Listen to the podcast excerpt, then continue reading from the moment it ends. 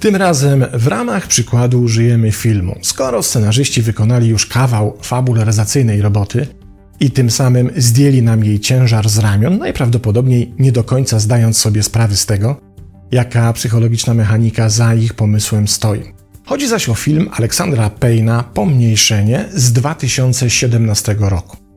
Dla tych, którzy nie widzieli, telegraficzny skrót bez spoilerów. Oto główny bohater, Paul Safranek, grany przez Mata Damona, korzysta z nieodwracalnej technologii pomniejszenia, przenosząc się do miniaturowego świata, w którym może odmienić swoje życie.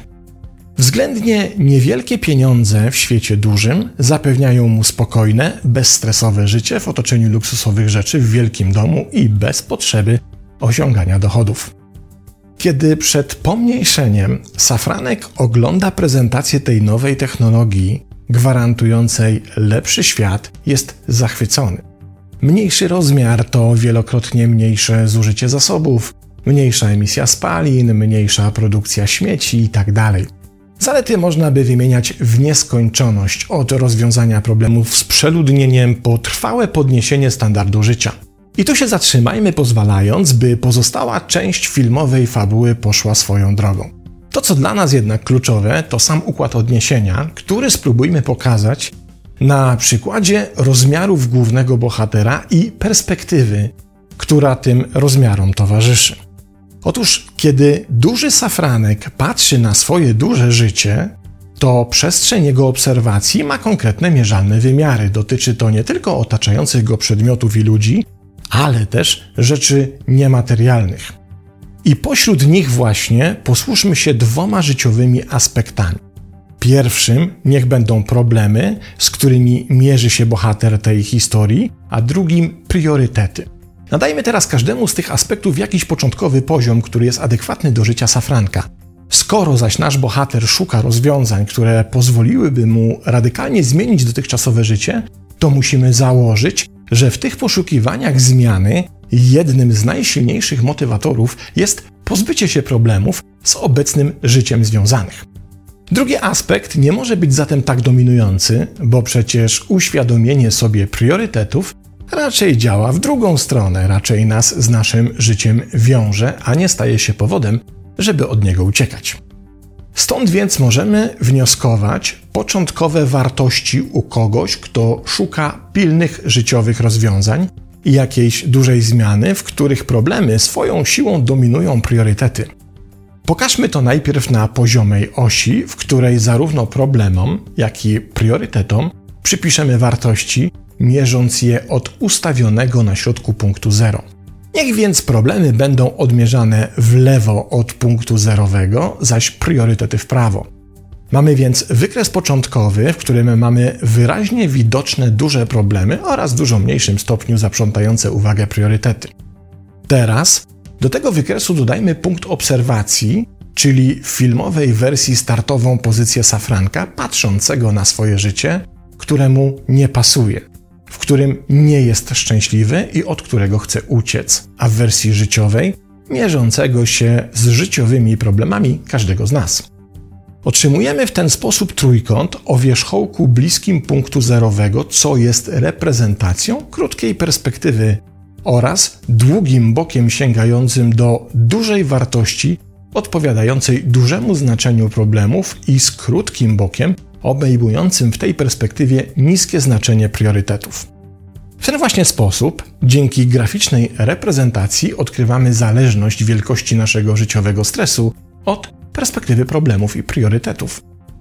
Im dłuższy bok naszego trójkąta w lewo i jednocześnie krótszy w prawo, tym większym stresem, niezadowoleniem i epizodami przygnębienia musimy za to zapłacić. Te koncepcje dwóch wektorów, czyli problemów i priorytetów, znajdziemy w idei profesora Grega Lewoja, byłego adiunkta na Uniwersytecie Nowego Meksyku oraz byłego felietonisty i reportera USA Today, a obecnie autora bestsellerów dotyczących poszukiwań życiowej autentyczności. Profesor Levoy wskazuje, że w naszym życiowym stresie oraz tym, w jaki sposób oceniamy poziom satysfakcji z naszego obecnego życia, kluczową rolę odgrywają te właśnie dwa wektory, które narysowaliśmy pomiędzy punktem zerowym a problemami i priorytetami. Ich proporcje względem siebie oraz to, jaki konkretny dystans reprezentują na dany moment, jak i to, czy wykształciliśmy w naszym życiu umiejętność regulowania tego dystansu, jest ściśle związane z tym, jak dużej ilości stresu będziemy doświadczać i jaką strategię radzenia sobie z własnym życiem jesteśmy w stanie wypracować. Jednym z najbardziej użytecznych tropów, który możemy wykorzystać, jest według Levoya trop znajdujący się w psychologicznej koncepcji downsizingu, który to termin jak dotąd znamy z raczej niechlubnych handlowych chwytów marketingowych, w których zmniejsza się faktyczną objętość, a więc zawartość opakowania, nie zmieniwszy ceny produktu.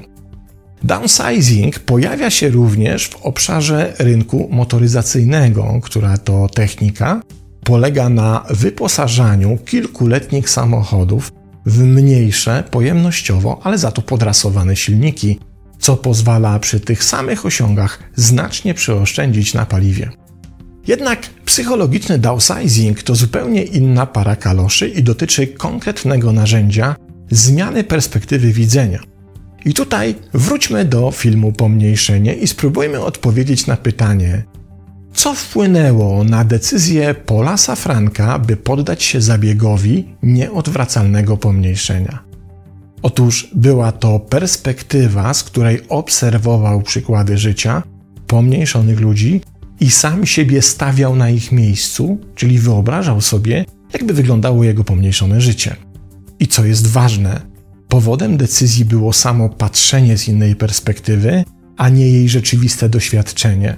Bo gdyby nasz bohater miał możliwość przeniesienia się do mniejszego świata na próbę, to bardzo szybko by odkrył, że niewiele się zmienia, bo wraz z pomniejszeniem siebie i owszem, zmniejsza się również skala trójkąta stresu, ale wyłącznie z perspektywy tego, kto obserwuje to z własnej, niezmienionej pozycji. Z perspektywy małego safranka, dystans do problemów, jak i priorytetów zachował swoje proporcje, więc dla niego w ogóle się nie zmniejszył. Był mniejszy tylko wtedy, kiedy duży safranek wyobrażał sobie swoje pomniejszone życie, a nie wtedy, kiedy rzeczywiście go doświadczył.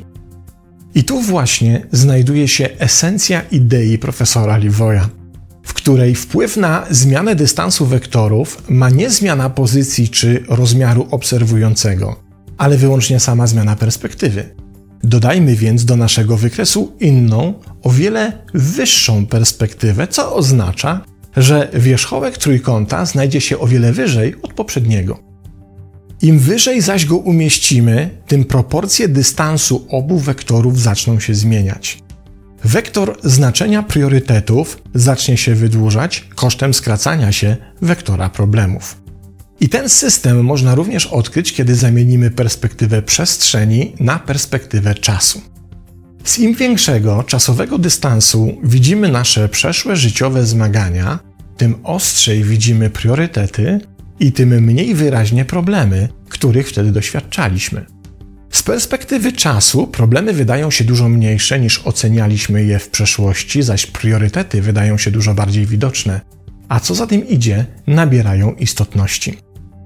Z dzisiejszej perspektywy zdajemy się widzieć rzeczy zupełnie inaczej, tak jakby zmieniła nam się nie tylko rozdzielczość obrazka, ale jakby do tamtej wąskiej perspektywy widzenia obecnie dołączyło odpowiednio szerokie widzenie peryferyjne.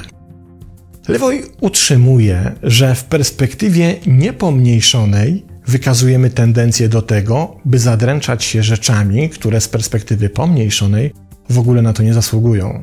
Albo też jesteśmy tak pochłonięci tym, co robimy, że zapominamy, dlaczego to robimy, co jest prostą definicją dominacji problemu nad priorytetem. Bo nie da się dobrze oszlifować diamentu, kiedy trzyma się nos tuż przy nim. Dopiero odsunięcie wzroku na określoną odległość pozwala dostrzec odpowiednią ilość szczegółów, by móc wywiązać się z takiego zadania w efektywny sposób.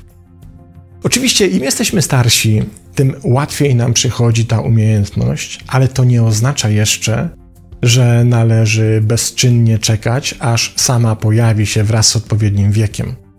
Można nad jej zdobyciem pracować w każdej chwili, bo na szali stoi ilość życiowego stresu, niepokoju czy niezadowolenia, których doświadczamy.